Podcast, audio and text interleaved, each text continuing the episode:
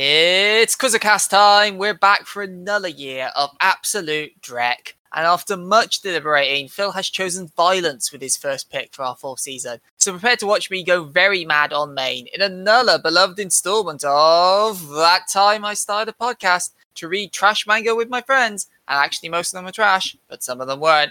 AKA the Trash Manga Friends Podcast, episode 85. I'm kinda chubby and I'm your trash manga. And don't forget, use the code 123KILLME to go buy your Tine humidifier, only while stocks last.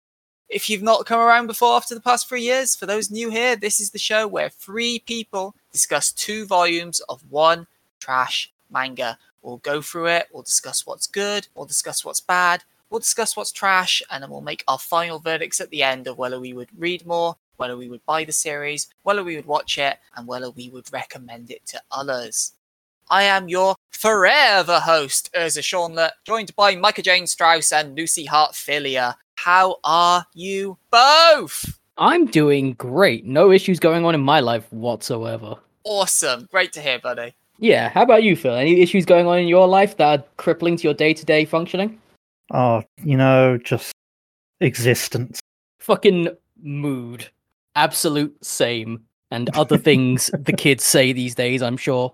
I mean, trains try to cripple my existence. Does that count? It can do. Depends how hard you were hit by the train. I was about to say, they didn't try to cripple your existence.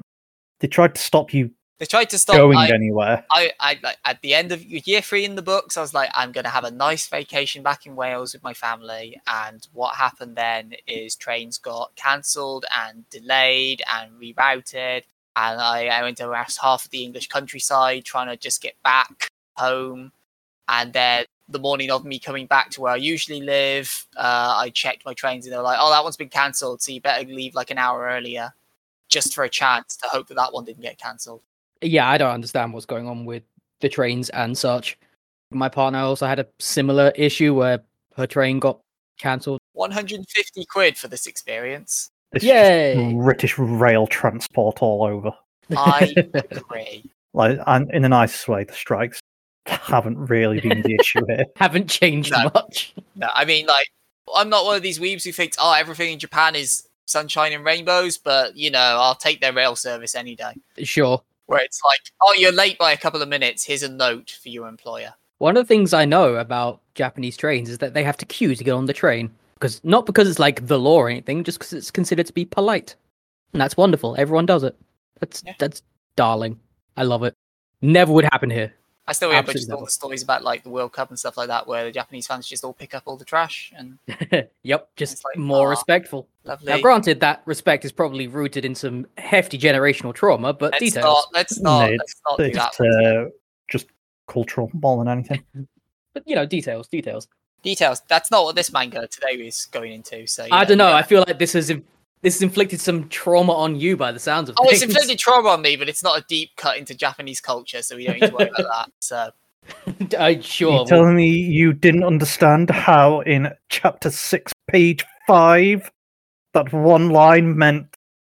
I don't fucking know where I'm going with it. Got nothing on that bit, so there you go. You know what? I'm going to chapter 6, page 5. Right. Well, Mike does that then. Let's stall no more. Let's dive right in, because this time around we have been covering Fairy Tail, My Beloved, a shonen manga that ran from August 2006 to July 2017, 63 volumes in total. Written and drawn by Hiro Mashima, famous for doing Rave Master before this and Eden Zero afterwards, amongst many others. It is licensed by Kodansha nowadays, originally Delray Manga if you're old school like me, who have done the whole thing. You can go buy it through them. And now we get on to the anime/extra notes, and here we go. It's Sword Art Online all over again. I wouldn't go that far. You haven't heard this bit yet. So, there's 3 seasons, totaling 328 episodes, which you can stream across Funimation, Crunchyroll, and Hulu. 9 OVAs, 2 films, a prequel manga, Fairy Tail Zero, a sequel manga, Fairy Tail 100 Years Quest, which is still ongoing, 4 crossovers, including with Hiro Mashima's other works, Rave Masters and Eden Zero, Fairy Tail Plus, which is a fan book, Fairy Tail S, which is a short story collection, 7 spin-offs, which are Fairy Tail Ice Trail, Fairy Tail Blue Mistral, Fairy Girls, Fairy Tail Gaiden, the movie tie I didn't like the name of, Fairy Tail's Happy's Heroic Adventure, Fairy Tail City Hero, all of those licensed by Kodansha except for Fairy Tail Plus. It had its own magazine, Monthly Fairy Tail Magazine, which ran for a year, 13 issues total, as well as a light novel. 3 PSP games, 2 DS games, 1 browser game, and most recently the Fairy Tail RPG made by Gust, which was available on PS4, Switch, and Steam. It was in the top 20 best-selling manga from 2009 to 2015, with a grand total of 72 million units sold over its lifetime, putting it in the top 50 best-selling manga of all time. And yes, it also won awards, the most notably the winner of the 2009 Kodansha Manga Award for Shonen Manga, also winning Best Comedy Manga at the 2009 Industry Awards for the Society for the Promotion of Japanese Animation, and Best Shonen Manga at the 2009 Japan Expo Awards. Yes, we have started Year 4 off with a big-time series, so tell us, Phil, what is this legendary manga all about? Honestly, I just can't wait for you to just get into this. No, it'll be fine. It's great. We all love it. Fairy Tail follows the adventures of Natsu and Lucy, who belong to the titular guild Fairy Tail, in a world full of wizards. There you go. That's what I'm giving you. Okay. Damn. Remember a while back, Mike, there was a comment you made, I want to say about a rom-com manga. I can't specifically remember which. We do a lot of those, so good odds. It would be great if it didn't just then undercut its serious moments at every opportunity. That does sound like a thing I would say. Now imagine if this undercuts its moments, regardless of what they are, every single page, almost every single panel, just throw it all for a joke. No, not every panel. There's some very serious points. You're right. There's some very serious panels in here. Sometimes it can go like a couple of pages without cracking a joke. No, let's steady on. It's not gone crazy now. I mean, it's a comedy manga, Sean. Is it? Got to tell joke. Where was you said joke, yourself Phil? It won awards for being a comedy manga. You did. I would absolutely not classify this as a comedy manga. Like, I would say it's definitely trying to be a comedy manga. Sadly, for me, it all falls flat. I don't know. To me, it feels like this is the equivalent of like a hospital drama having comedic scenes in it. Like, it doesn't make it a comedy, you know? Nah, this is like, seems I call like it a bit of an extreme comparison in a way. This definitely is a comedy. Like, it's not. It's a shonen manga almost in some ways, but also it has a far higher joke, in inverted commas, ratio than, say, Bleach or Naruto or anything else. Yes. And the reason why Sean keeps putting the word joke in gigantic air quotes is because... I mean, to be fair, firstly, it's because I hate most anime humor, but... Sure, but like this particular brand of anime humor you really dislike. Oh boy, LOL Random, my favorite. Not just LOL Random though, it's like LOL Random, fan service, there's gross out humor as well. It's like literally, if you could imagine everything Sean hates. All of the humors I infamously despise rolled into one. Weirdly, the fan service is the least offensive of the three. Well, they kind of like pull back on that after like the first... I don't know, 3 chapters or something. Like, I genuinely believe they go heavy on the front end for fan service just to try and hook horny nerds in. I'll give you some bad news, Mike. It comes back with a vengeance. Oh yeah, I was about to say we stopped just before the fan service started because is it volume 3 or 4 where Erza gets into a maid costume? I don't remember. I'm pretty sure that's the point is Erza has just arrived and there you go. This is one of these full disclosure moments. I have actually read this. I haven't finished it, but I have actually read Fairy Tail. I feel we've all, outside of this show, consumed Fairy Tail in some form beforehand. That's not to say that I remember it. I've watched a chunk of the anime. The anime, if I remember correctly, is pretty faithful to the manga as well. Like, at least for the first part. Yeah. I mean, why wouldn't they? I mean, they don't just immediately rock on into filler arcs like some anime do. No. Like, you're a Lagan, I'm looking at you. Anime original. Yeah, the anime's pretty faithful, so if you've seen the anime, you pretty much read the manga as well. I not to say that I remember this, because I didn't going into this, because this was a while ago I read it. I must have read this in 2014 or something, like a long-ass time ago. And I forgot how, much like Bleach, meandering the first part of the story. No. Alright, did I accidentally... this is far less meandering, Mike. Did I accidentally insult the baby? This has, like, two or three solid story arcs in the two chapters we read. No, I agree. It's not like the most meandering. There is actual arcs involved, but those arcs are just there. This does have arcs, yes. Yep. I ain't denying that. Yeah. So does Bleach in its first couple. Did it have the whole Orihime bit with the umbrella? That was two chapters. That was more than two chapters. It was like two chapters. It was half a volume. Chad and the Parakeet was about half a volume as well. Oh, dear. I like how you're saying this as if that's a point in its favour.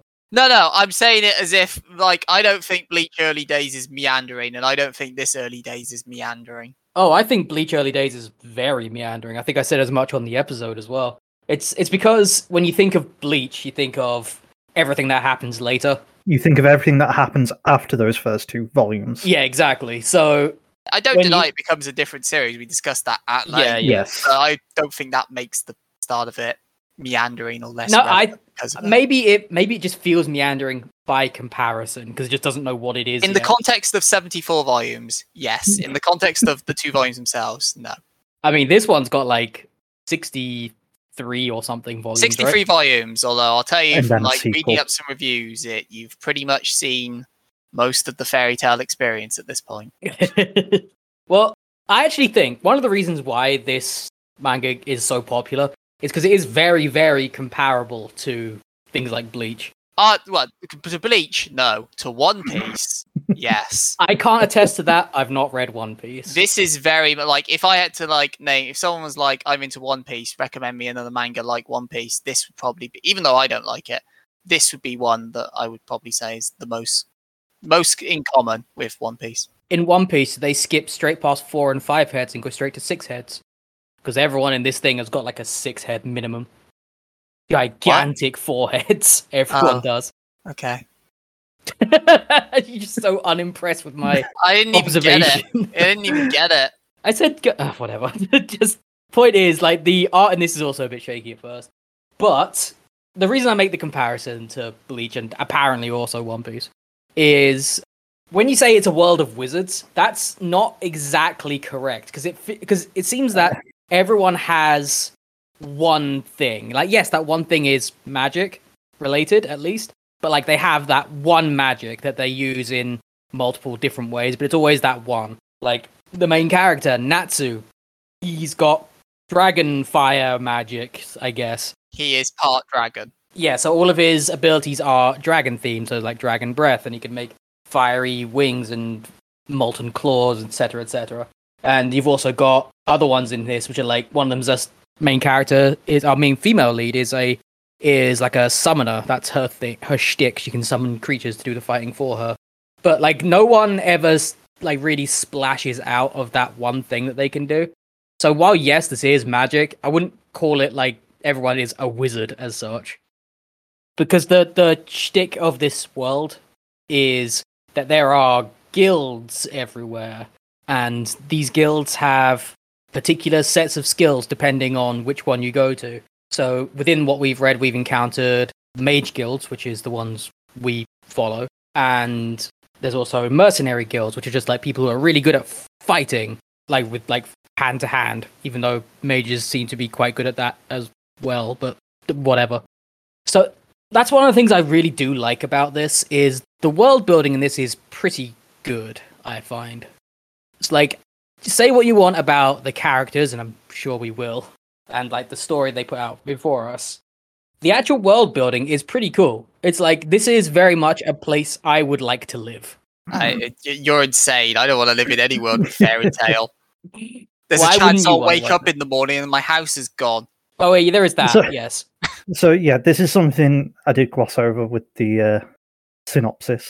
The guild Fairy Tail has a somewhat notoriety for destroying all the shit in their wake in the process of doing their job. Oh, before you even meet anyone from Fairy Tail, literally in the first couple of pages of the manga, they're paints to highlight, oh, fucking Fairy Tail, man.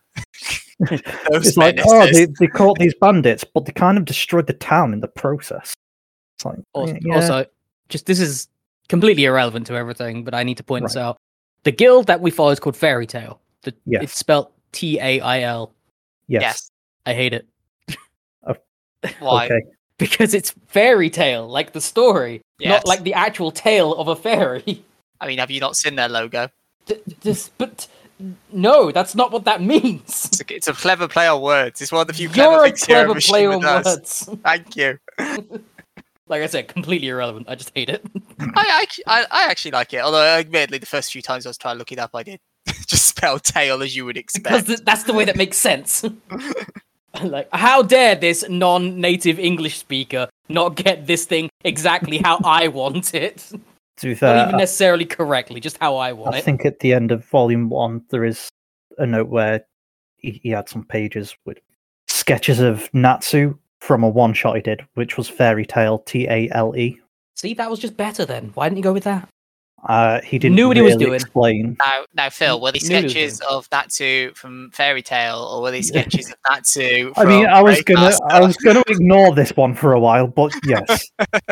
Yes, Hiro Mashima has exactly 3 characters, and he uses them in every series. He has a pool of characters, and then, he just goes, great, next series, I'll just rub out their name, write a new one. Change the colour of the hair. Yeah, paint fill the hair, and then there you go.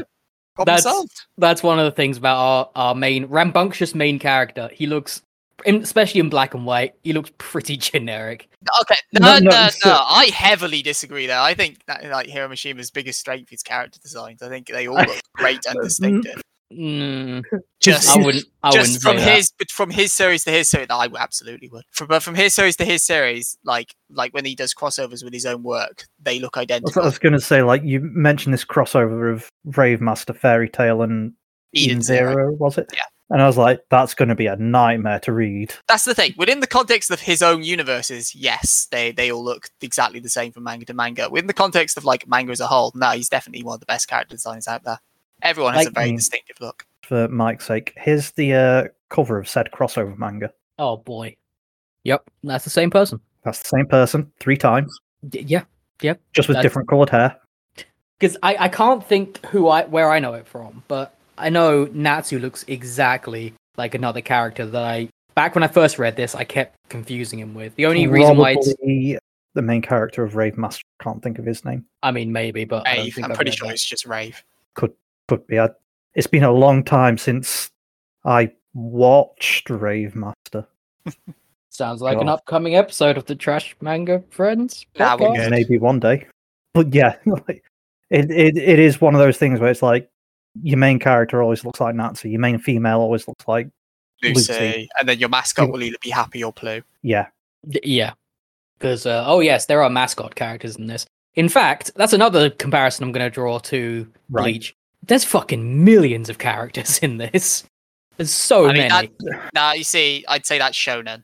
Full stop. I don't know. I would also say, to be fair, a lot of them at this point, in the 2 volumes we read, you can ignore most. That's the thing I was going to say, because it's like, it starts in the first few chapters, here's like 50 characters, which is an exaggeration, obviously, but there's a lot of characters. And then it's like, right, they're all irrelevant, let's talk about these new characters I'm introducing. What was the okay? I feel it does a solid job of, like, going, like, here's the cast of the main players of Fairy Tail, but we're really only going to dial down on these 4 or 5, basically. It goes, here's the guild, here's all the people here. You're probably not going to see most of them for a while, at the very least, but just know they're there. And know that they're all got planet-destroying level powers, probably. Yeah, well, that's the whole guild's whole shtick. They break things. I think it's more just, like, to try and understand, like, here's Kana, she drinks a lot of alcohol, and that's all you really need to know about her at this point in the story. Here's Loki, he's a womanizer. Here's Gray, he walks around in the nude a lot, apparently. Yeah. For some reason. And fights with Natsu a lot, which we find out is because he's Iceman. We don't find out why yet. Like, Lucy theorizes it's that, but we haven't found out yet. Yes. That's the closest we get. Yeah, as I say, I feel it does a solid job of being like, here's this cast of characters, but you only for now need to focus on these. And that's kind of a shame, because I don't like Lucy as a character. She's alright. What don't you like about Lucy? So she's just kind of our female lead. Yeah, like, she's also, like, the first proper character you get introduced to. Yeah, she is, for many purposes of this series, the straight man, as it were. So we'll generally, the most, I'm going to use this in inverted commas, the most sane in Fairy Tail, which isn't to say she's sane. It's to say that comparatively, she's saying. Sure. One is higher than zero, yes. But she, I don't know, like, the story starts with her in some random town somewhere, and through some hijinks involving what we find out is a people trafficker, she encounters Natsu, who then becomes our de facto main character after that.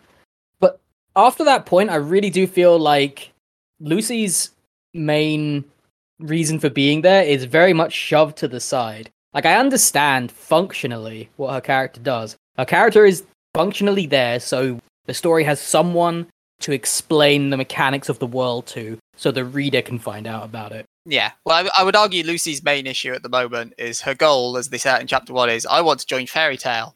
And then in Chapter 2, she joins Fairy Tail. Yeah, and then she just proceeds to be kind of useless for, like, the rest of it. She's just kind of there. Like, even in the one fight where you can argue she has some sort of contribution to the victory, she's still just kind of there. Like, she didn't need to be there for that.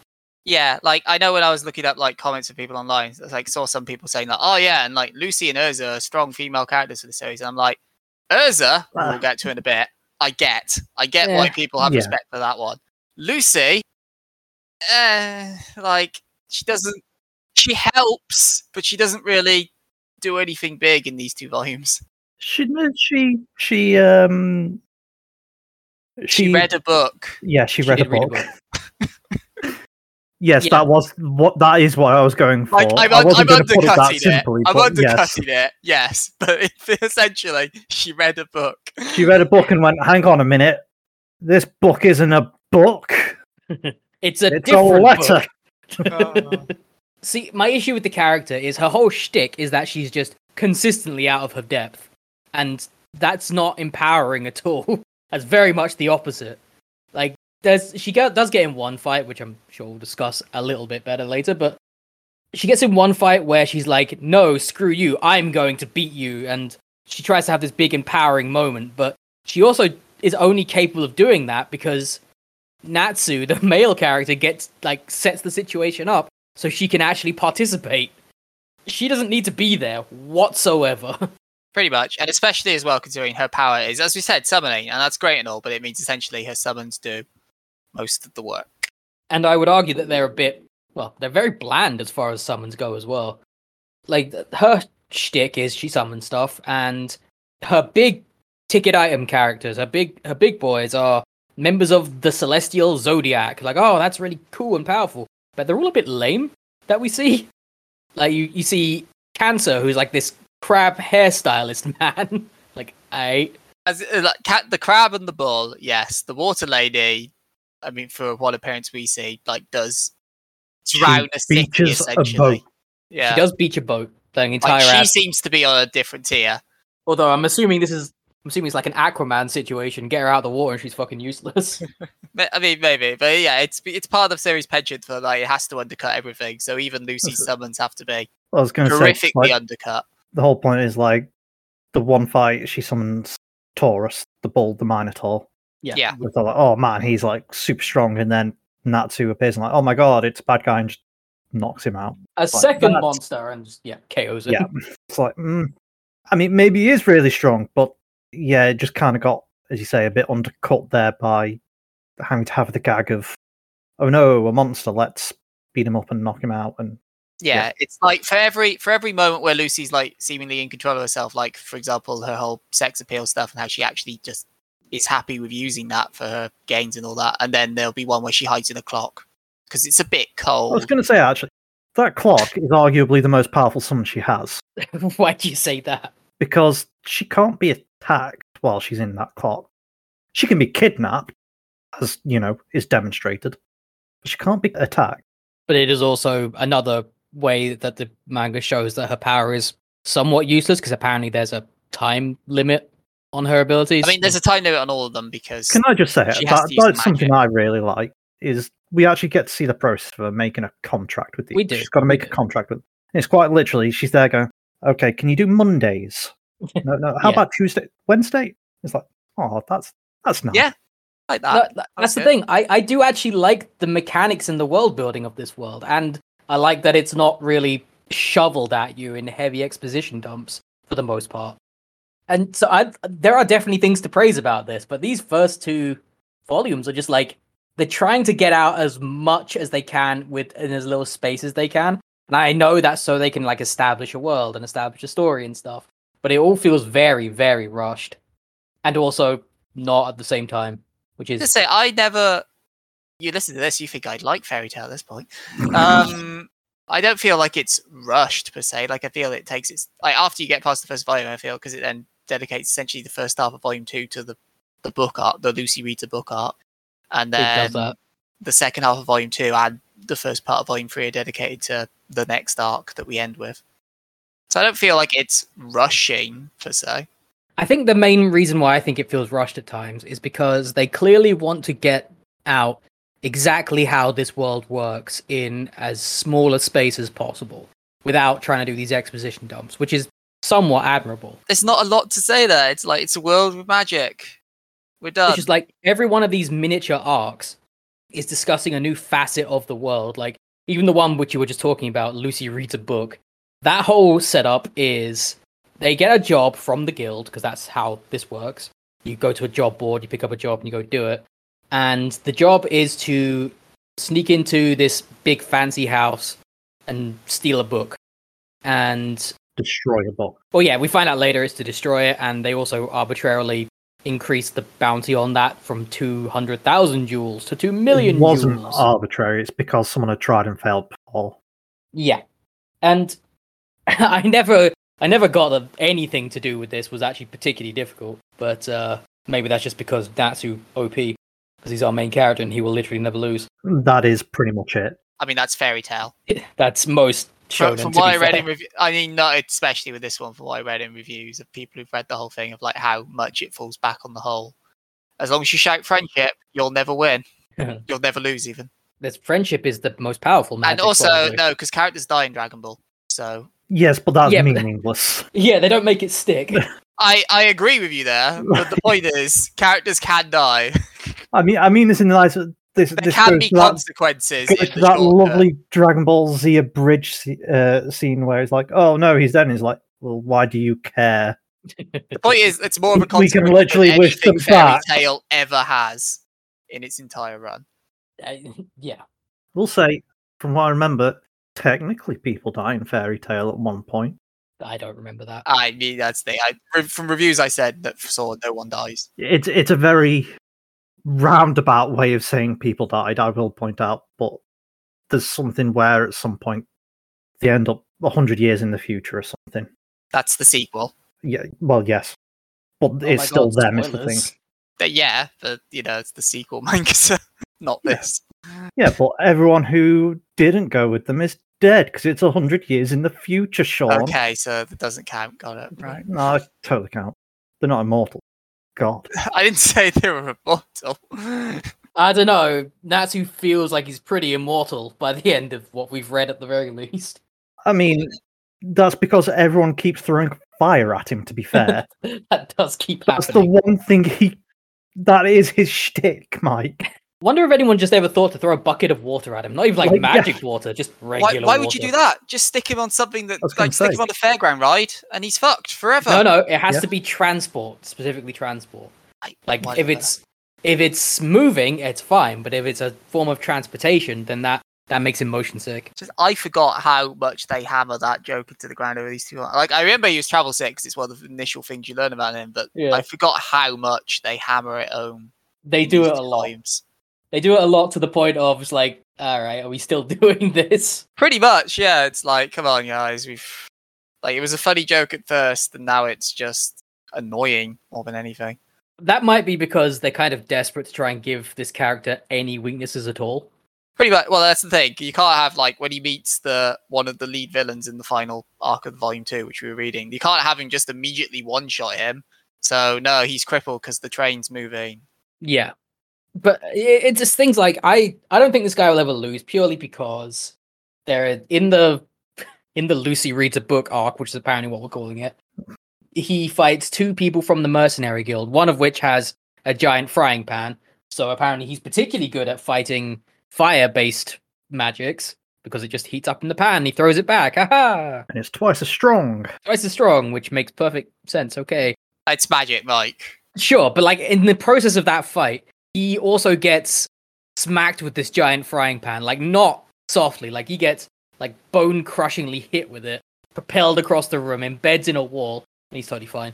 Like not a single scratch. He's part dragon. I can believe that. But yeah, that's my point. It's like there's no stakes in these fights. My bigger problem with that fight is they are like they very much make it out that this guy is the perfect counter for Natsu because he can just counter fire magic. So then towards the end of the fight, Natsu breathes fire at him and he reflects it back at twice the strength. And then Natsu goes, "No, you don't understand. I'm winning this fight," and then knocks them out.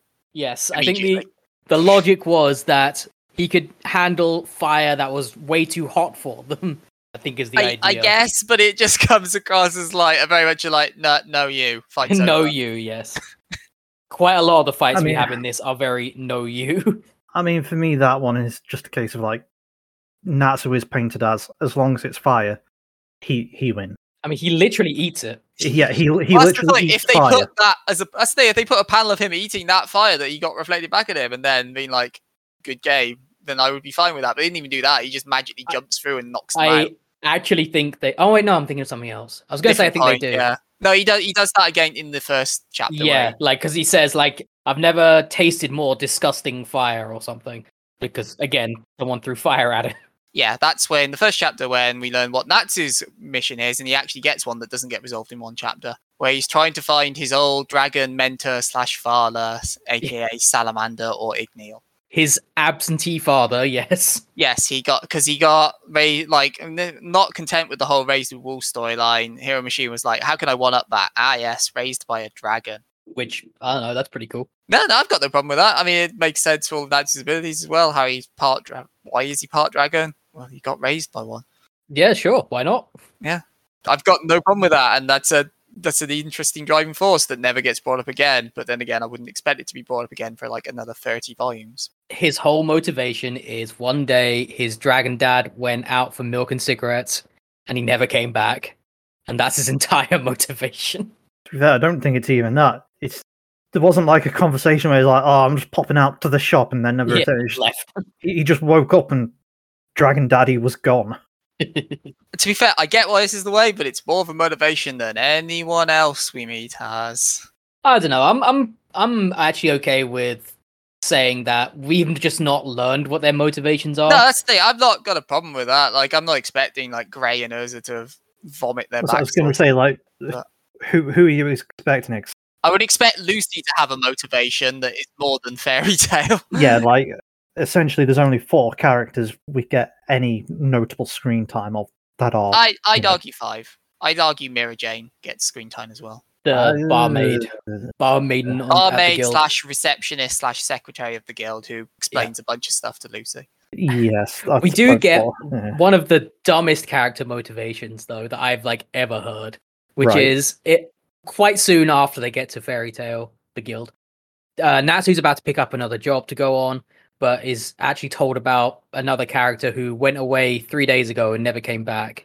If you're going to tell me that fighting for your son is a dumb motivation, I'm going to slap you. The way he does it is because his son, he goes out, finds him, turns out he's been turned into some giant ape monster thing. He was possessed. Yeah, because he's possessed. And they defeat him, he turns back into human, and they bring him home all battered and bruised. But first of all, on the way out, even though the guy's been missing for, like, a long time, the guild master, who we have met, says something to the effect of, no, don't go and help him, because his pride won't be able to survive, which is some toxic masculinity BS right there.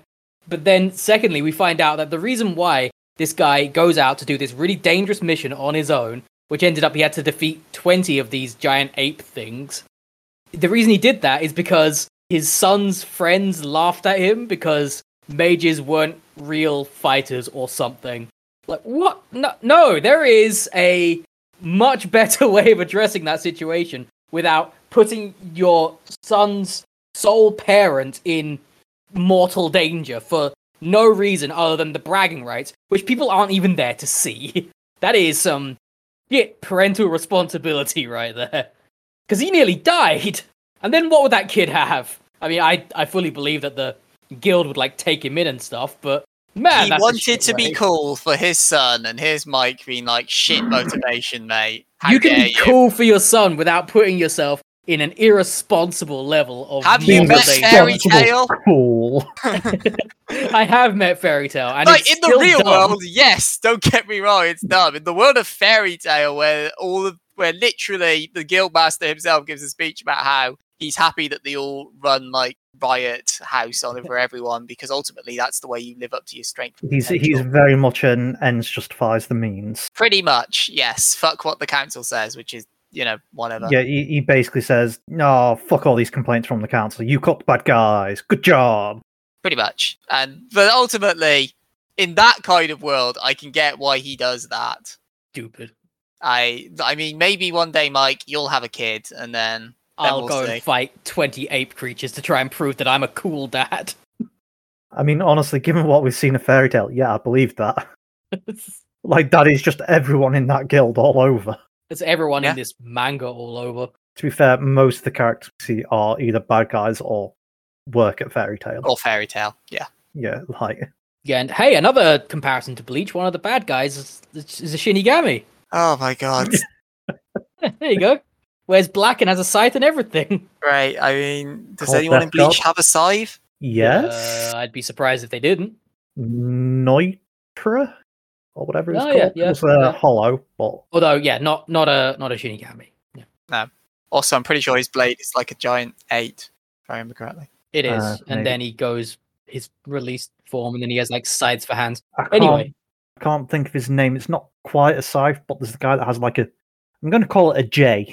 You mean the weight man, not weight man. Yeah, the guy who every time he cuts a thing, it gets twice as heavy. Yeah, that's not a scythe, Phil. It's not quite a scythe. It's not, you know, just starts with an I. Make it less right-angly, and it'd be a scythe. I mean, if you just take any sword they have and a giant stick on it, then you're close to being a scythe. So no, I'm sure someone has a scythe. I'm sure someone does, but I sure as heck can't think of them. So anyway. Oh god. Anyway, yes, character that isn't anyone like anything from Bleach, but yes, there is a Shinigami as the villain for Act 2. Although that's more of a title that's bestowed on him rather than being an actual. Yeah, he is called Death God. Yes, he is from a dark guild. Guilds that have gone rogue and do illegal things like assassinations. Unlike Fairy Tail, which do illegal things like destroying half of city. One thing that's annoying about the whole Dark Guild introduction thing is I don't remember much of what happens after this point, but it just stinks of something which is never going to be brought up again. Like, the concept of a Dark Guild is never... I feel a Dark Guild is how you, like, whenever you need to be like, there's evil people, then you just go, oh, it's part of a Dark Guild. To be fair, what gets me is the more nonsensicalness of it. Or, firstly, that they're called Dark Guilds in itself is very much a kind of children's evil idea, but then also their whole plot is so we're going to get this evil magic called Lullaby, which is actually like a mass murder song essentially, and anyone who hears it will die, and we're gonna play it over a railway tannoy, wahahaha, as I twirl my mustache and hope they're wearing earplugs when they play it. They will be, I believe, pretty sure they are if I remember correctly, but it's more just like, it's very... This is what a 5-year-old would come up with for a villain. No. In like the final frame or two in that last chapter that we read, he does say something to the effect of, haha, they don't know what our real plan is. Okay, sure. And I can't remember... I know I've watched that fight in the anime, but I can't remember what the actual twist or thing is. I don't know, it's dumb. I think from what I remember, and I could be wrong... We are told briefly at the start of the arc the guild master's gone to a regional meeting, whatever. And I think the idea is him and all the other guild leaders are coming back on the train. And it's like, haha, I play it and then they'll hear it over the train and they'll all die. Yes, I do. They do mention it over the whole meeting. That would be the logical conclusion, but that's what they want to use it on. It's just... Certainly, towards the end of it, they seem to then be more like, no, it's to kill these 400 people who've like congregated outside. Because also, like, the fucking motivation is so weird. Why do you want to do it? Why not? No, they had a reason. The reason was, we're being oppressed. People are discriminating against us because we're dark guilds and we take assassinations. That's just rude. It's like... Oh, yeah. Yeah. It's so weird that you go from like, and the art before this, where it's actually like, if you can look past all of the nonsensical comedy, it's actually a relatively sweet thing about this poor guy who got kidnapped and forced to write a book, and it was actually trash. But actually, no, it was all like a love letter to his family, who you knew he was failing and all that by doing this. I mean, you go to this, and it's like, nah, I want to kill people, and I'm mad I can't kill people, so I'm going to kill people. Yeah, I got the feeling this was less of a nuanced motivation and more of a, I just like killing people, and it's fun to have an excuse. It was. I think very much like the lead bad guy's motivation is like, I want to kill people, but I don't like being hunted down for killing people. That's just rude, is what that is. Just make it legal. Let me kill people legally again. Although this is the kind of world that would straight up just have assassin guilds, so it's a weird line to draw in the sand. Well, it sort of says, it did say, like, essentially it used to be legal to post, like, assassination missions, because that's what this guild taught and this guy. Mm-hmm. And then the council went, no, stop that. Assassinations are bad. We're making them illegal now. So now you're a dark guild. Oh, no. Get with the times. I hear there are better ways to do the whole, you've ruined my livelihood, than I'm going to go get a magical song that essentially brown noise, but for death. I mean, if you just fucking love murdering people, and you used to do it as a perfectly legitimate legal job, then frankly, getting a song is the coward's way out. Do it yourself. Maybe he wants to put that like third grade recorder lesson to good use as well. I mean, maybe like that's what it looks like, essentially, the magical flute.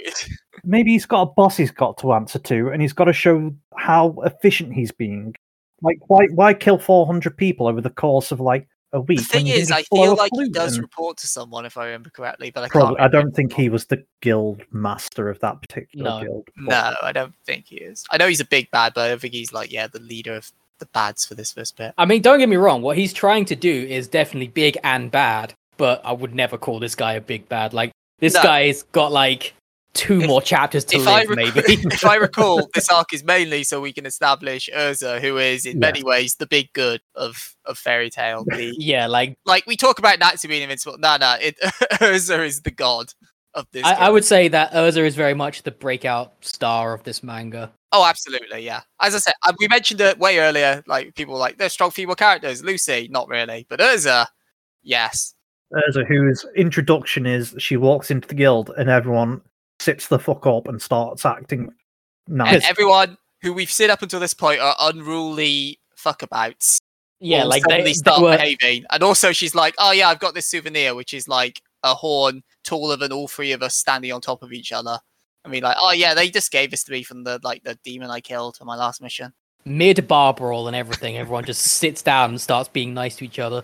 Purely because Erza is in the room. Pretty much. Like, Natsu and Gray, all we've seen up until this point, despise each other. And then they're like, no, we're best of friends now, see? So we're doing what you told us to. Please don't beat us. Even at the invocation of her name, they start behaving themselves. Pretty much. There's a moment where Lucy says, like, she's behind you! Like, ah, ha, ha, ha, ha. Yeah, and I mean, to be fair, we do see as well through actions how she has reined them in over the years. Like, when they're on a transport and Natsu is having his, like, oh, God, I'm fucking sick and dying. And she's like, okay, it's fine. Come over here, Natsu. I'll solve it. And then knocks him the fuck out with a stomach punch. And it's like, yep. Problem solved. That. Oh no, I love that. Yeah. I'm just going to go ahead and say that if you're attempting to fix someone's stomach issues by punching them in the stomach, you're going to get a very different result. It's something's coming out of one of the ends. That's all I'm saying. That doesn't feel like the correct solution to the problem. But yeah, Erza is, as Mike said, the standout, the breakout character in many ways of this, like, I wish more of this was about her. Maybe it is down the line. I do remember she gets plenty of arcs later on. But yeah, her shtick is also fairly unique as well, because Lucy's is summoning, all right, every RPG ever. Fire magic, every fantasy thing ever. Magic 101. I throw a fireball. Yeah. Whereas hers is... It's actually very similar, weirdly. She has a magic wardrobe. Kind of like Endergeister. Couple weeks ago, where like she can essentially summon things out of hammer space, but like change her armor and equipment, and that's not really discussed at all in the first two volumes. No, because she's only just getting into a fight at the end of Volume 2. Yeah, she only appears at the back of Volume 2, and also the only real hint towards that is you have is that she's always seen wearing armour. So the only thing we really know about her at that point is she wears armour and people are scared of her. I don't know if I think that's a good thing or a bad thing, because they set up a character, but they do it in a very slow way, which is not the way they do it for the rest of the manga. The slowest character introduction we've had until this point was Natsu, who they kind of did a fake out for at the beginning, which was a very obvious thing. Like, even if I didn't know it was coming, it was definitely coming. I mean, I feel it's better that they didn't introduce, like, didn't be like, here's every single person in Fairy Tail, so you can then have moments like this of be like, oh, hey, so here's this other Fairy Tail person who was on a mission at the time, so you haven't seen them until now. I'm not saying it's, like, that part's bad.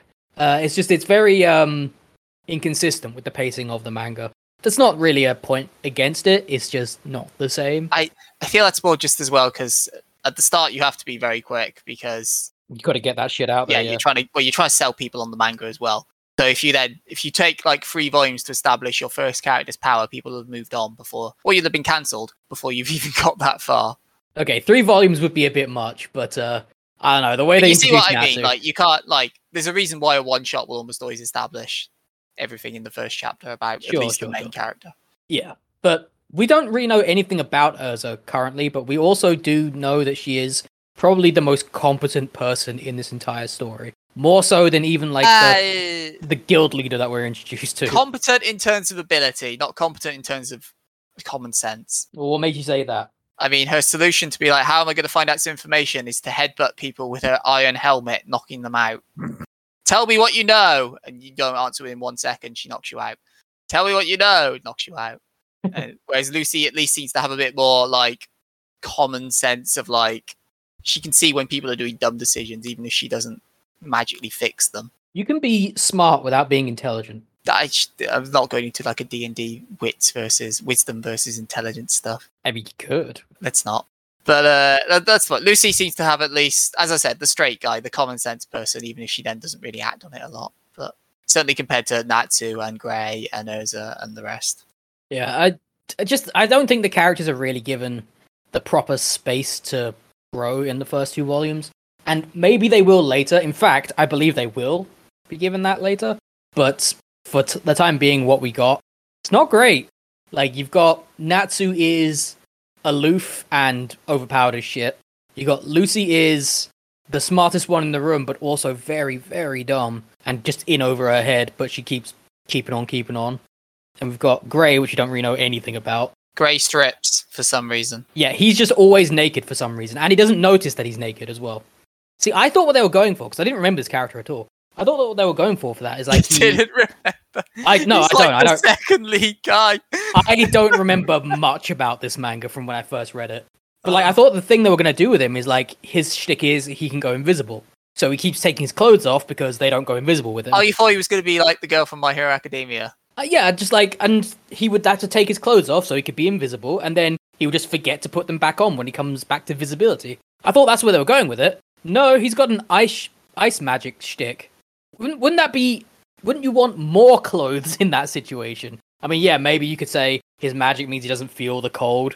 I'm just saying, or it's not very... Maybe the colder he is, the stronger his magic is, Mike. Maybe. It's just, the logic doesn't really track without being explained, is all I'm saying. We've not gotten to the point where they've talked about Grey, really. Yeah, like, we don't really know anything. We've learned explanations are not a thing you're going to get a lot of in this manga. You do, just not in necessarily relevant ways. Like, we've got a pretty detailed explanation of how Lucy's powers works, because we actually does go through the whole contract creation with... I mean, on the one hand, yes. On the other hand, girl hold key in turn. Says magic words too. It's very difficult. I just feel like that's not really something I was necessarily wanting an in-depth explanation for. It's just like, okay, got it. She turns the key. At one point, randomly in Volume 2, you learn that they come from like their own summoning space, which... Apparently, Natsu went through the vacuum when... Which is impossible, in quotes. Yeah, it's just proving he's more... I feel like that's very much one of those, like, not literally impossible, it's just like... Oh, no, I don't think it's impossible. Like, I think it's just, like, if you're only going through a vacuum for, like, half a second, you won't die, so... I mean, I wouldn't say it's good for you. No, I wouldn't, but when you're part dragon, you're probably all right. You know what? I'm Googling this. How long and dragons can go you vacuums. Survive in a vacuum? Not long. 15 seconds. Yeah, not long. That's about right. So yeah, if it's just like a second, that's fine. The context of, yeah, what that one where like the bad guy of the first half of Volume 2, the Count, whatever he was called, resummoned her. And yeah, I could believe in like the space of a second, you'll be fine. To be fair, I think as well, that wasn't literally a vacuum. It was the celestial realms. It's whatever their space is. I'm assuming. Yeah, other dimension where we don't live, yeah. The dimension of the summons. I mean, to be fair, that is one other thing you don't see about Lucy's power. Well, I say Lucy's powers, about the gate key powers in general, because we haven't met Virgo yet, but they take different forms depending on who summons them. So, I don't know if you remember, Mike, but the giant maid that he summons, because gotta have comedy. He likes his maids in fucking weird styles. He likes beautiful ladies, Sean. I'm a little torn on this particular joke. I mean, if you look at the old poor man from Windfall Island in Wind Waker, and you're like, that's a beautiful lady, then I don't understand this reference. Phil might. Vaguely. But, yeah, so this whole thing happens in the Lucy reads a book arc, where they go to sneak into... Or I mean, if you can think of the name of the actual book or the villain, or Daybreak, Daydream. I guess. Daybreak was... Phil can't even get it right. It was Daybreak because the reveal is that the letters rearrange into the son's name. Yeah, I didn't care enough to learn that name. Wow. But anyway, but like... a guy that's on panel for all of 2 pages. No, I'm just saying that's like one of the few times where there's an actual narrative attempt. No, I know it's more just and yes, I did pick up on that while reading. I didn't care enough to remember his name, and therefore the title of the book. So yeah, Lucy reads a book arc.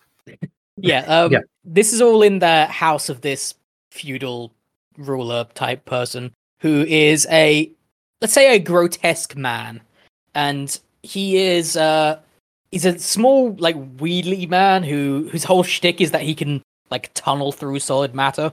Like, that's his shtick. But then we find out that he's a summoner as well. And he manages to summon Virgo and stuff like that. But, like, the part I'm a bit torn on is the way they were going to get into his house to begin with was they need to hire a blonde woman new maid. And Natsu kind of tricks Lucy into saying that she'd do it. And so she dresses up like a sexy maid. She dresses up like a maid, at which point, for a joke I really don't get, that's just like, wait, no, it was all the ruse. And I'm like, we've seen the advert in the last chapter where they want a maid. What are you talking about? I think it was more Natsu was saying, Natsu was saying, we weren't actually going with that plan. Yeah. Okay. Rather than the maid thing was... It's just he seems very confused by the fact that she's doing exactly what... Yeah, because I think the whole point was he was like, I wasn't actually expecting you to A, agree with this, and B, follow through with it. But the punchline of that is summoners really honour their contract. No, you see, it makes more sense in the official translation, because the official translation is like, once I've made a promise, you'll always fulfill for it. So, which makes more sense. Sure. But the joke is that she goes in her big sex appeal outfit and everything, goes up to this house to apply for this maid position, and she's met with like these really ugly quote unquote maids.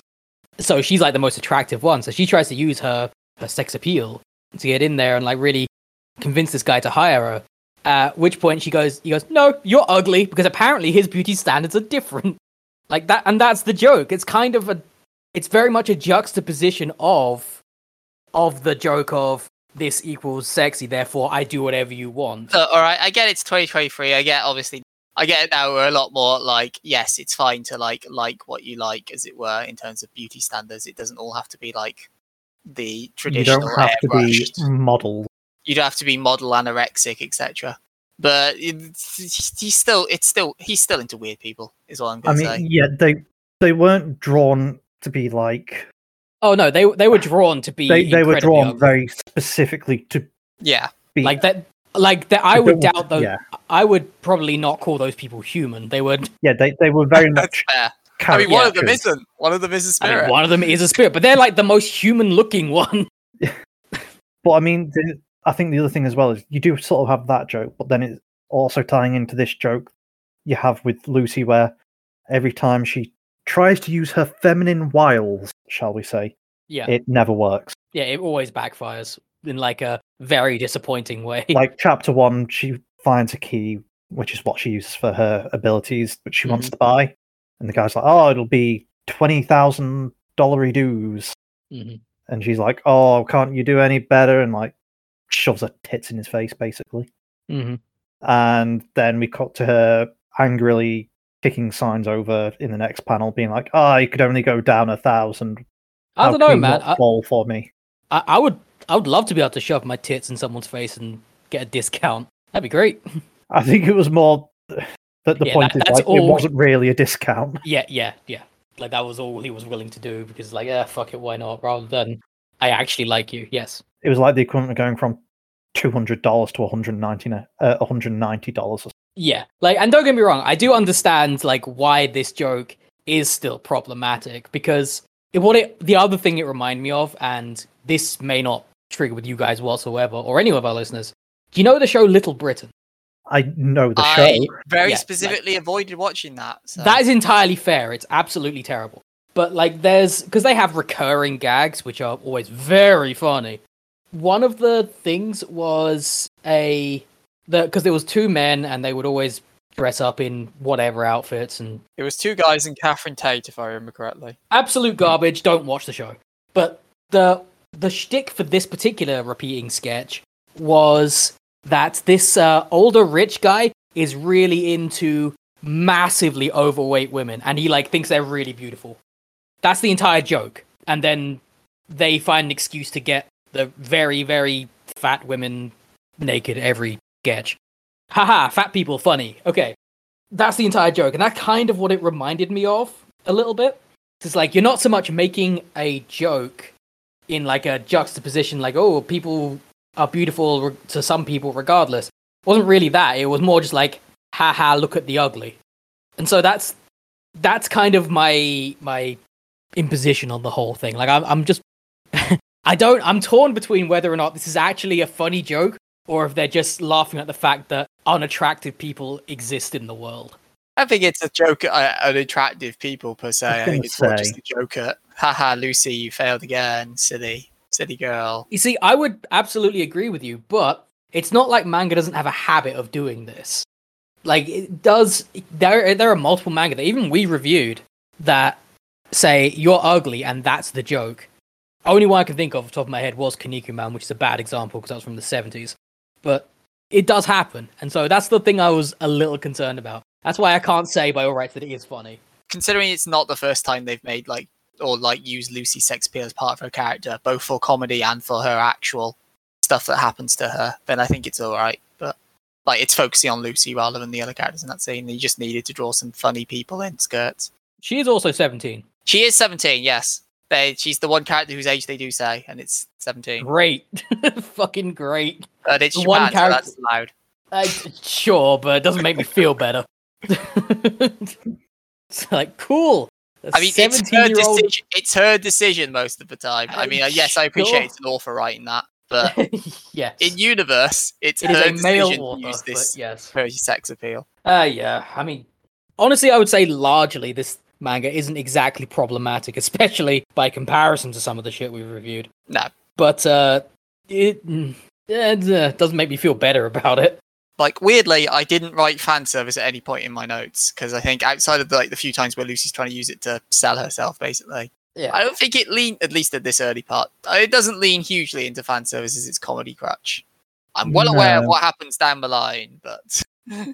Yeah, like, by and large, my takeaway from these first two volumes is not any of the zany humour, as it were. It's not necessarily even any of the action. It's just the amount of effort that goes into world building, which is really not a thing we see very often on this show.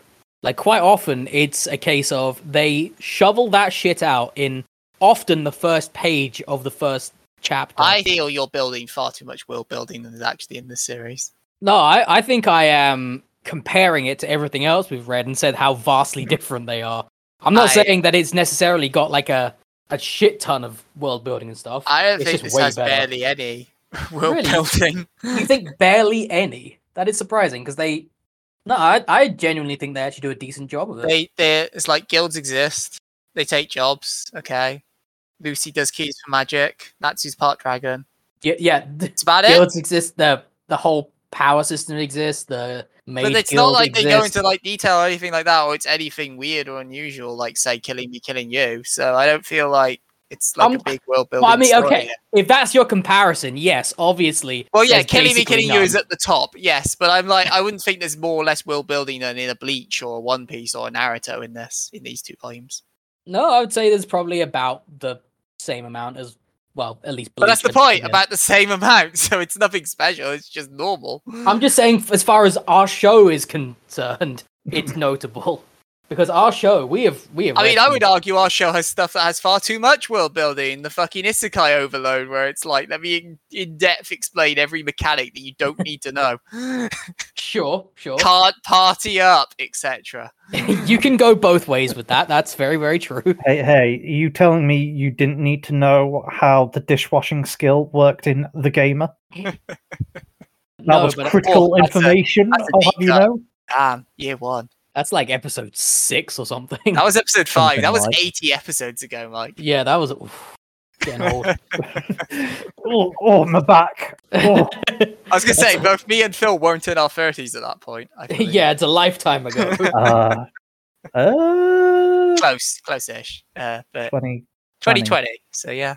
Yeah, we were both pre-30s. Not Mike. Mike's old. But, Mike, yes. I've. Then again, I've been old since I was like 14 years old, so it's fine. I was born old. No, definitely not born old. I did have some childlike optimism. It just all died in my mid-teens. Just gone. Good. Much like I did to that conversation. Oh dear, I was gonna say. So I hear like the only real notes I've got left are on the art, really, because I actually like the art, despite the fact that everyone has a 5 head. You're obsessed with that. Okay, I mean. We already talked about character designs. I feel for me, it does something which is kind of reminiscent of Naruto, I think it is. But a lot of the time, they'll have like a lot of detail put into the background.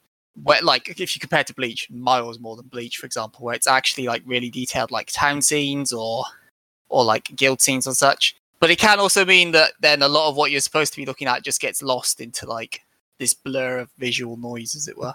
I mean, I just generally really like the art in this.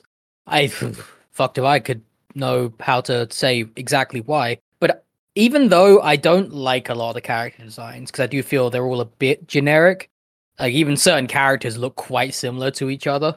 Do like they? Yeah, I think so, and I'm not gonna fight you on that. I'm too tired. I mean do you have any particular characters in mind when you're saying that? Like, and yeah, it's the black and white doesn't lend itself very well because she of doesn't. This is the answer, but it's like Lucy and the drinking lady who drinks a lot. Anna. Yeah, and also the barmaid guild. You secretary. Think Lucy, Kanna, and Mira Jane all look the same? Similar, not the same. Nah. Okay. Like, I'm not fighting you on this. I've had a hard day. I mean, Kanna has a clearly different hair color, among other, even if you don't look at her different clothing and attire. Is Kanna the one that reminds me of Nami? Yes, she is. She's Nami. Yeah. Oh yeah, that's the comparison I did. So, yep, okay. But yeah, my point is that I actually like the art on this. I think that especially when the powers are being used, I think that there's a lot of detail and a lot of efforts put into showing how unique each individual power is from each other. Like even the standard shit, like I throw fire out of my ass, that sort of thing. It looks unique when different characters use it. They use it in unique ways. I do. I mean, I was surprised when, again, one of the things when I was looking at reviews of this, I was surprised how a lot of people were saying, like, yeah, the art's not the strongest bit at first. I'm like, really? I think it's pretty good artistically. Yeah, I actually like the art. Especially in the fight scenes where, as opposed to, say, like, because Mike loves to bring up the comparisons to Bleach, as opposed to Bleach where they'll do an action bit and then they'll stand still and talk for about 5 pages. In this one, no, there'll be a lot, even when they're talking, there'll still be a lot of action, there'll still be a lot of motion within what's happening. They don't... really stand still. It does a lot to keep the pace up of these fights. Yes. So yeah, I agree with that. There is a few hiccups here and there in the fights with the sequential art, but not really anything to write home about. So yeah, I think by and large the art is really, really good in this, and presumably it just gets better from here after what we've read. because like the first two volumes will obviously be the shakiest. So yeah, I like it, and I like the artistic vision that's being put into this as well, like the ideas behind the art, like how things should look and etc. etc. I'm just not a huge fan of the character designs, which is a shame. I mean, I have no problem with the character designs, with the exception of what we brought up earlier, with the fact that if you look at his other work, it's the same. Same. In the context of Fairy Tail, it's fine. But in the context of Hiro Mashima's works, come on, man. It's like you can draw a different main character. It's fine. Like, but we'll give you this one. You can have a pass. And it's like, I mean, but yeah, if you're just looking at Fairy Tail on its own, not looking at his other works, yeah, I have no problem with the character designs. Like, everyone's got quite unique looking appearances, particularly like clothes is one of the big things I tend to pay attention to in these sorts of series, because like obviously if you're not in like a high school setting, everyone can wear whatever the fuck they want. Oh yeah, like even though I do think Natsu is very generic looking, like that scarf is iconic. Yeah, you got the scarf, he's got his open vest and things. Yeah. It's like, you know, people do get to wear interesting clothes, have interesting designs in that sense. And yeah, so I mean, I like the character designs in this. Just art in general is good, and yeah, I don't think that's a huge surprise. Even in the situations that Sean does not like, with the lol random comedy and stuff, like even in those situations, the art is still good. It's, I mean, it would be nice, but again, this is more problem of lol random. It would be nice if they didn't always make such fucking like weird facial expressions, but I get that's part of the comedy style he's trying to do, rather than he's a bad artist or anything, where it's like the over-exaggeration, like, yeah. Oh, my jaw's hitting the floor, my eyes are weird, deformed, chibi shape, etc. But I get that's more a product of comedy rather than a product of he now to draw that way. I'm sure this has probably come up at some point on the show. I've never watched and or read One Piece. Okay. So this is very much just a bit of an assumption from the few bits I have gleaned through osmosis. Okay. You can't be in the anime manga sphere without having noticed. Yeah. Yes. Is it kind of similar? Yeah. In that sense, like One Piece. Sorry. In what sense? Sorry. In sort of like art style and expressiveness, I guess.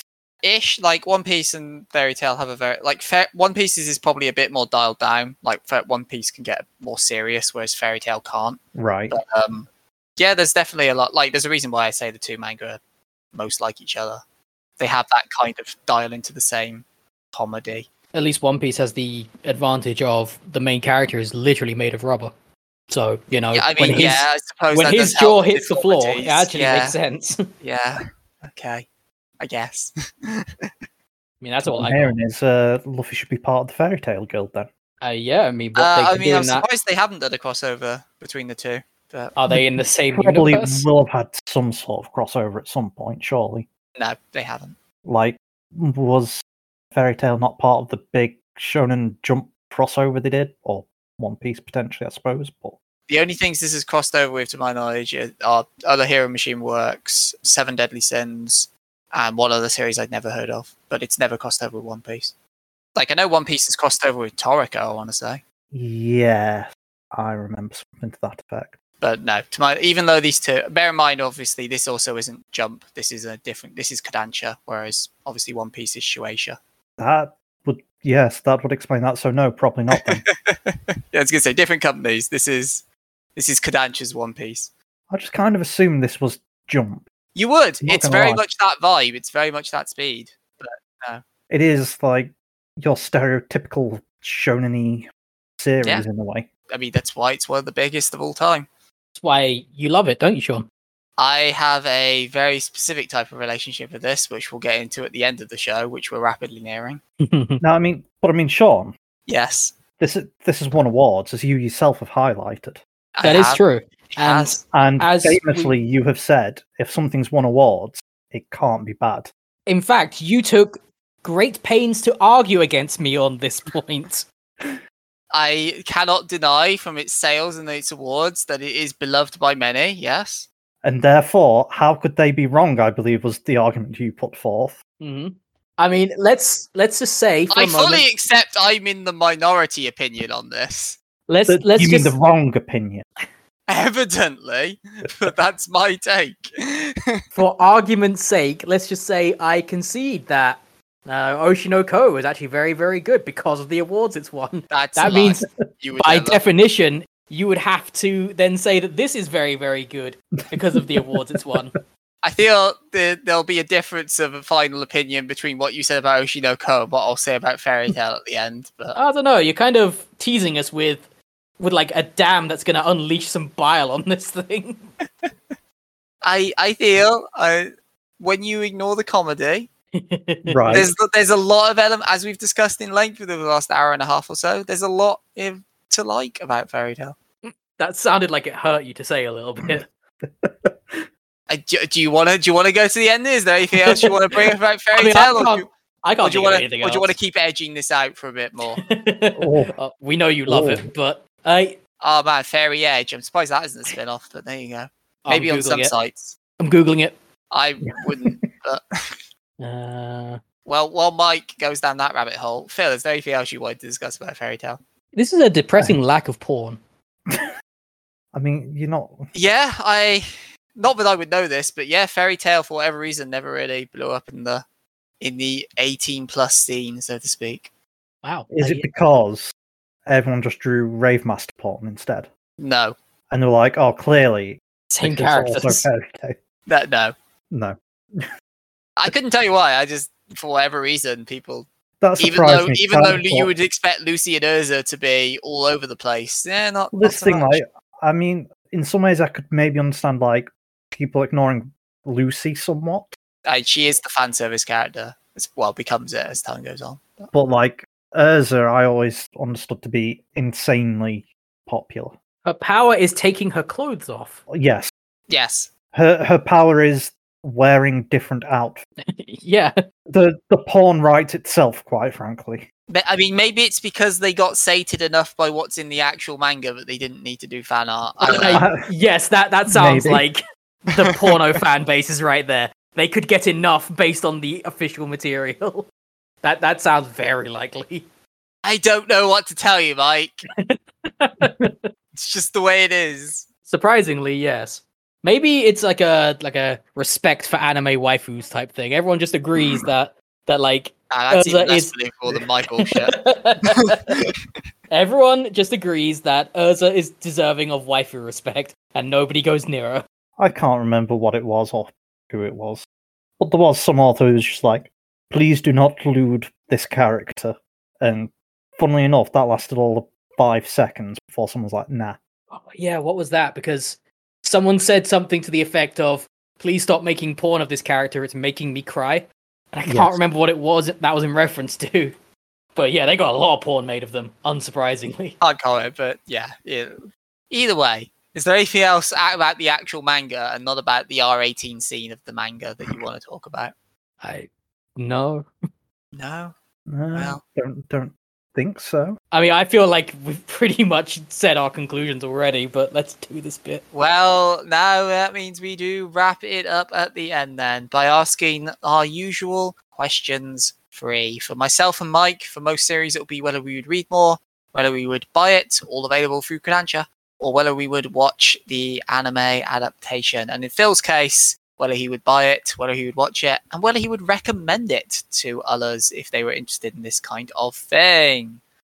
Since we all know that my opinion is the one that everyone's waiting for, Mike, you can go first. Now, this may not surprise you, but I actually quite like Fairy Tail. And I remembered liking it when I first read it, because I've read like a lot of it. I read so much of it that I burned out on it, and so just sort of stopped at some random point and never went back to it.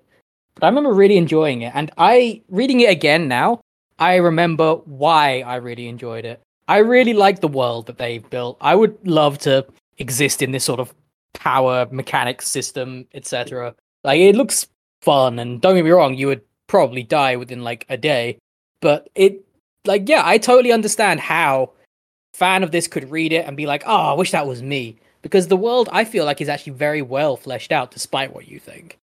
And I had a lot of fun while reading this. I'm obviously more tolerant of the style of comedy than you are, because I thought that the comedy was okay. Like, I don't think it was bad at all. I think it was a tiny bit more clever than it needed to be on occasion. And I think... You thought it was clever? I hedge that phrase a lot. A tiny bit more clever on occasion. And it wasn't by the numbers. Like, this was not a shonen paint-by-number situation. Like, there's clearly a lot of thought behind this. A lot of ideas at play.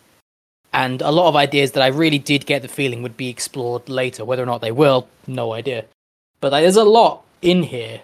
Like, it's fairly dense when you consider that it's not even that long. Like, what we read was, like, I don't know, 15 chapters or something. That's the first two volumes. And it really did feel like you were getting the start of a complete story. Like, it felt like there was places to go and things to do. And, like, because they took every opportunity they could to, like, add something to the world, which did feel, at the very least, a little bit necessary. So, yes, I actually do like this. That being said, I don't like all of it. Like, I have said in this episode some things I do not like. But for me, the positives very much do outweigh the negatives. So, would I read more of it? Absolutely. I have done. It's one of these things I've meant to go back to and finish reading, or maybe just read all of it again, because it's been that long, for, like, years. Would I buy it? Also, yes, if I was inclined to buy some manga, I see no reason why you wouldn't want to buy Fairy Tail. I think it is, at the very least, I don't think it's bad. I think it's, like, good. And would I watch it? I have. So, and yes, I would watch it again. Because if memory serves, the anime is fairly congruent to the manga. They followed it pretty accurately. There's no original anime nonsense. And you get this story again. And I think, like, with the animation and the moving, like, seeing the powers work in person, and that really would patch up some of the issues I did have with, like, sequential art, and it would get, like, the silly, zany comedy down a bit better as well with the actual animation and movement. So yeah, I think this is a general all yes for me, all positive, because I don't think this is bad. This is one of the few times where I've seen something which is very popular, has won loads of awards, and I don't want to immediately shit on it. Because while I don't think it's immune to criticism at all, I do think it is good enough that you can just shrug off the bad parts and you can just enjoy the good. So yes, yes, and yes for me. Well, in that case then, let's move on to Phil. Yes, I'm holding myself off to the end. Would you buy it? Would you watch it? Unless you already have done. And would you recommend this for the Shonen fans? Oh, Sean, tell you, would I buy it? I own 50 volumes of it. Digitally, yes. Yes. Yes, I am not going to go out of my way and purchase it physically. To be specific, because Phil also highlighted a bit that I own it as well. We both bought a Humble Bundle, which had probably like 80% of Fairy Tail. It had like 50 volumes of Fairy Tail and then a bunch of volumes from the various spin-offs from what I say, probably about 80% of all Fairy Tail content. Yeah. And that was like 20 quid or something stupid. I was going to say, yeah, at that price. It was one of those things where I think both me and you unlocked it and went like, you know what, like, yeah, it £20 for this was before Humble. This was before Humble got bought out and went to the dogs. But yeah, especially as I was trying to support manga bundles on Humble at the time. So I was very much like, yes. Whereas I was of the opinion, yes, that's a lot of manga for not a lot of money. Yes, please. And at the time, I had heard good things of Fairy Tail. I had not read it before that, actually. So we actually do have a friend of ours who fucking loves Fairy Tail, to put it mildly. Poor child. So, you know, I'd been hearing its praises, generally.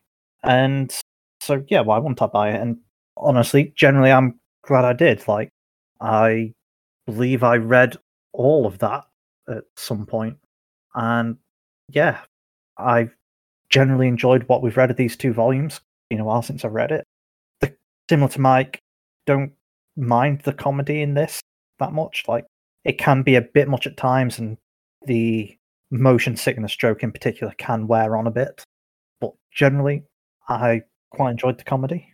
The art, for the most part, is great, particularly like the action scenes we've highlighted, I quite like the fact that in these two volumes we've had two full little stories, and we've started on a third one already, rather than just what you sometimes get quite a lot, where it's just almost standalone chapters in a way, just to introduce you to everything and everyone, and or maybe like a couple of two-parters. Whereas this, you actually have like 4 or 5 chapter stories, which is quite nice. So yeah, I'm glad I bought it. I'm not inclined to buy it physically just because I already own it. I'm not inclined to go out and buy it again. And also, that's a lot of money. And I may end up watching it at some point.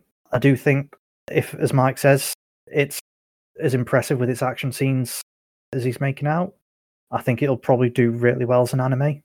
Getting to see a lot of that sort of stuff in motion in particular help clarify some of the scenes you might see. Not that they're particularly hard to follow anyway, but it'd be interesting to see them. I do know the soundtrack for it is apparently really good. So yeah, I'll probably check it out at some point. And would I recommend it? Yeah, if someone was looking for a shonen series and they've read Bleach and One Piece and Naruto, sure, why not? I mean, yeah, generally pretty solid in my opinion. Well, there we go, and that's the end of the show, folks. So Sean, tell us why. Tell us why. Award-winning series. Okay. And beloved by at least two of us. At least two of us. By at all least those two people. Why all those people and all those awards are fucking wrong. I mean, they're not wrong, per se. Okay. Per se. Fairy Tail maddens me. Specifically, me. Not because it's crap. Because it could be good. Because it should be good. But because it undercuts everything with its trash humour. If I ignore the comedy, I like a lot of this. It's artistically great. I've already talked about the character designs, the underlying stories, the Lucy reads a book arc. For all of our jokes about Koyet, the Lucy reads a book arc actually has a nice and poignant story underpinning it all. And it's arguably got one of the best female lead characters in all of Shonen, in Erza. Certainly, I think she's a better female lead than you see in Bleach, my beloved, or Naruto, or One Piece. I think she actually gets a chance to shine, whereas all of those other series tend to really stifle their female characters. Yeah. And then everything is just drowned out because every page has to make stupid little terrible jokes about, oh man, this guy's on a train and he feels ill. And oh man, look, Lucy didn't win over that guy with the sexism. Oh, Erza's a bit crazy smashing people into her armor. Oh, Gray's stripped naked again.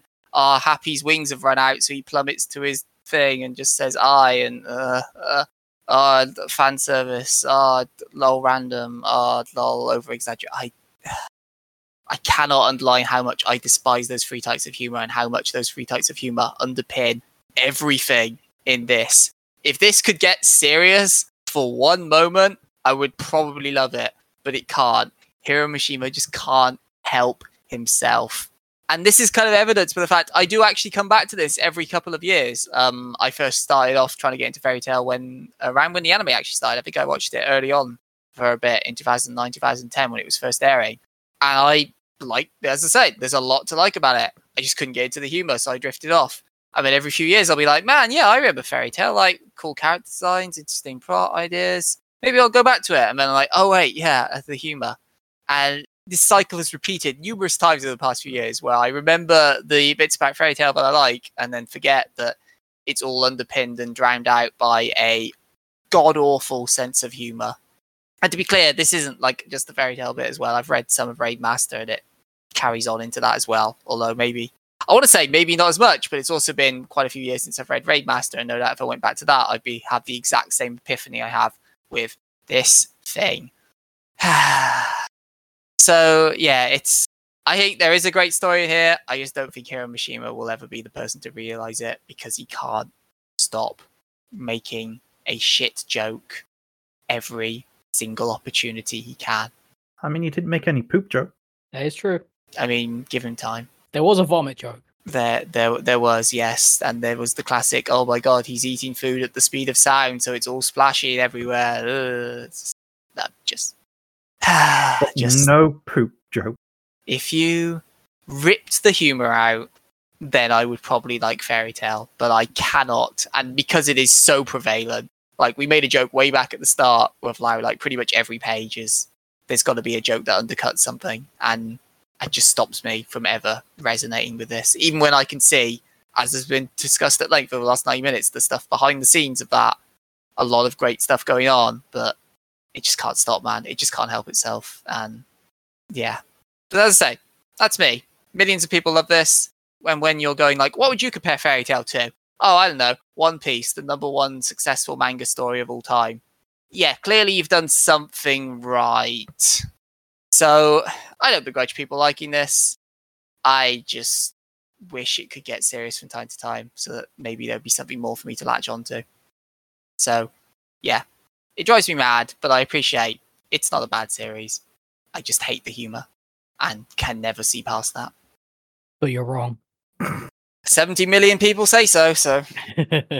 You're not doing this right, Sean. You need to, like, die on your hill. That's how people really appreciate. Like, commit to your opinions. I'm committed to it. It's just, as you said, like, we discussed the comedy and how much I hate that. And then for the rest of the show, we discussed everything else. And that's not where the problem of Fairy Tail is. The problem is its comedy. See, I disagree. But, you know, if you really want to hear why... You think it's smart. I did not say that.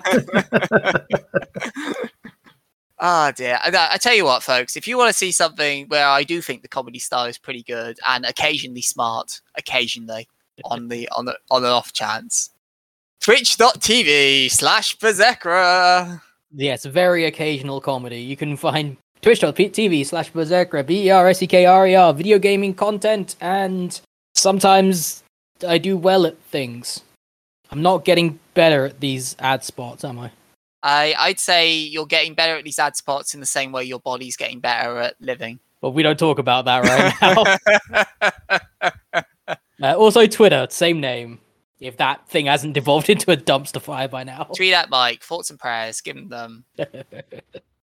Phil? Hello. So, in previous years, I've tried to ask Phil questions, and it's been... varying degrees of unsuccessful. So now it's time for everyone's favourite new segment of the show. It's the Phil's Rent a Girlfriend Update Corner. Yeah. Really? Yeah. What happened recently in Rent a Girlfriend? Did happen recently. Not super recently, but they live together. Oh man! Because their apartment's burnt down. This changed. Okay, you should have led with that. Well, was it burned? I don't remember. Something happened. They can't live there. There you go. So actual plot progression. Well, wouldn't go that far. Tune in next time. Maybe there will be some. We'll find out next time in the next Rent-A-Girlfriend Update Corner.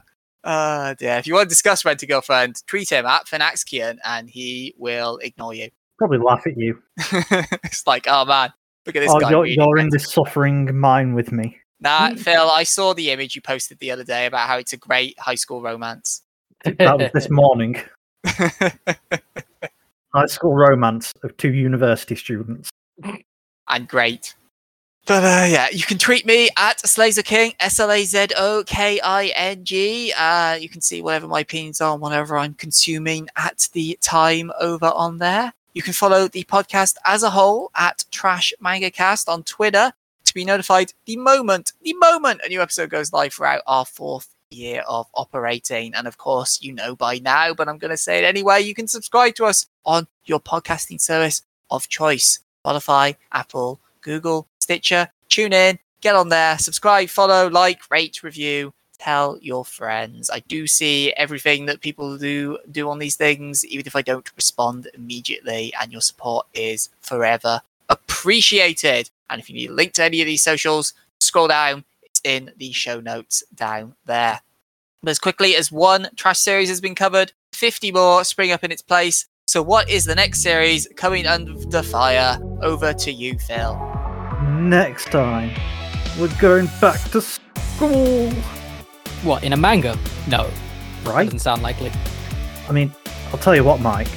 Do you know what all our best series have started with? Do tell. Redo a dealer. Yeah, that's 100% win rate. Those are the classic of this show, quite frankly. So we're doing ReZero, right? No. Oh. We're doing Re-Life. Oh? That's all you're getting. Like that next time. You do it. No, you want to close out the show, Phil? You've not done it in 3 years. Go for it. Haven't I? Tune in next time.